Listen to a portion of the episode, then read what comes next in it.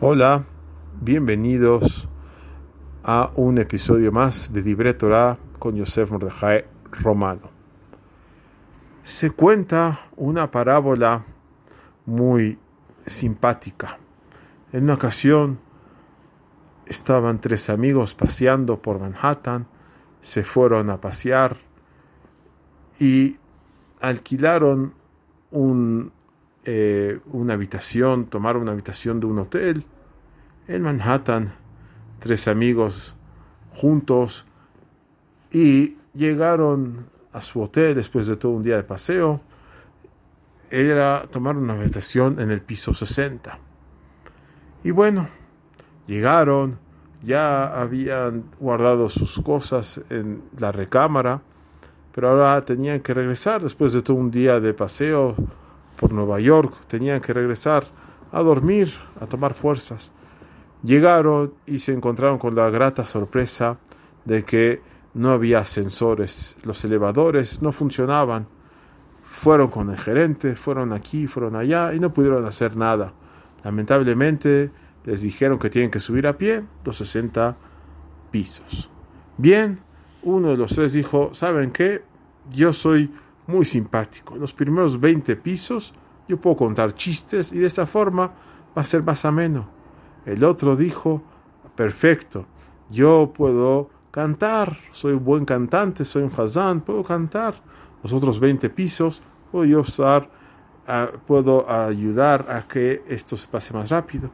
El tercero dijo, bueno, yo puedo contar historias, historias que pasaron, historias tristes, historias alegres.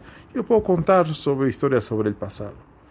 Y así hicieron, subieron los tres, cada quien su papel, y llegaron al piso 60 relativamente tranquilos.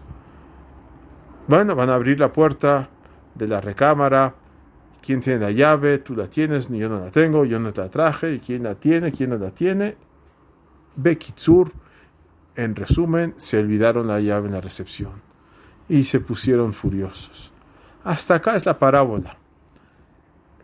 ¿Cuál es la enseñanza, la moraleja? La persona vive unos 20, eh, perdón, una persona puede vivir 60, 70 años, 80, etcétera. Y a veces la persona pasa los primeros años de su vida como un chiquillo haciendo chistes, los otros 20, la otra etapa, cantando, y la tercera etapa, la ancianidad. Muchas veces los ancianos se pasan contando historias, ¿te acuerdas? Así fue, así era en mi época, y, cuentan historias. Después de, de esto, la persona se va de este mundo y quiere entrar a su aposento, a su recámara en el cielo, y no tiene la llave. ¿Cuál es la llave?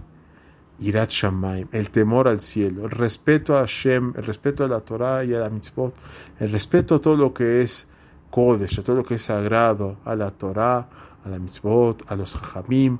Esto es la entrada para la puerta, la, para la entrada, perdón, la llave de la entrada para el paraíso, para el Gan Eden. La persona a veces se siente que tiene todo, pero si no tiene un poquito de Rachamay, un poquito de temor al cielo, respeto al Creador, respeto a los Jamim, entonces puede ser que no tenga nada. Ojalá que no nos equivoquemos y todos podamos llegar a nuestro destino después de 120 años con llave en mano. Buen día.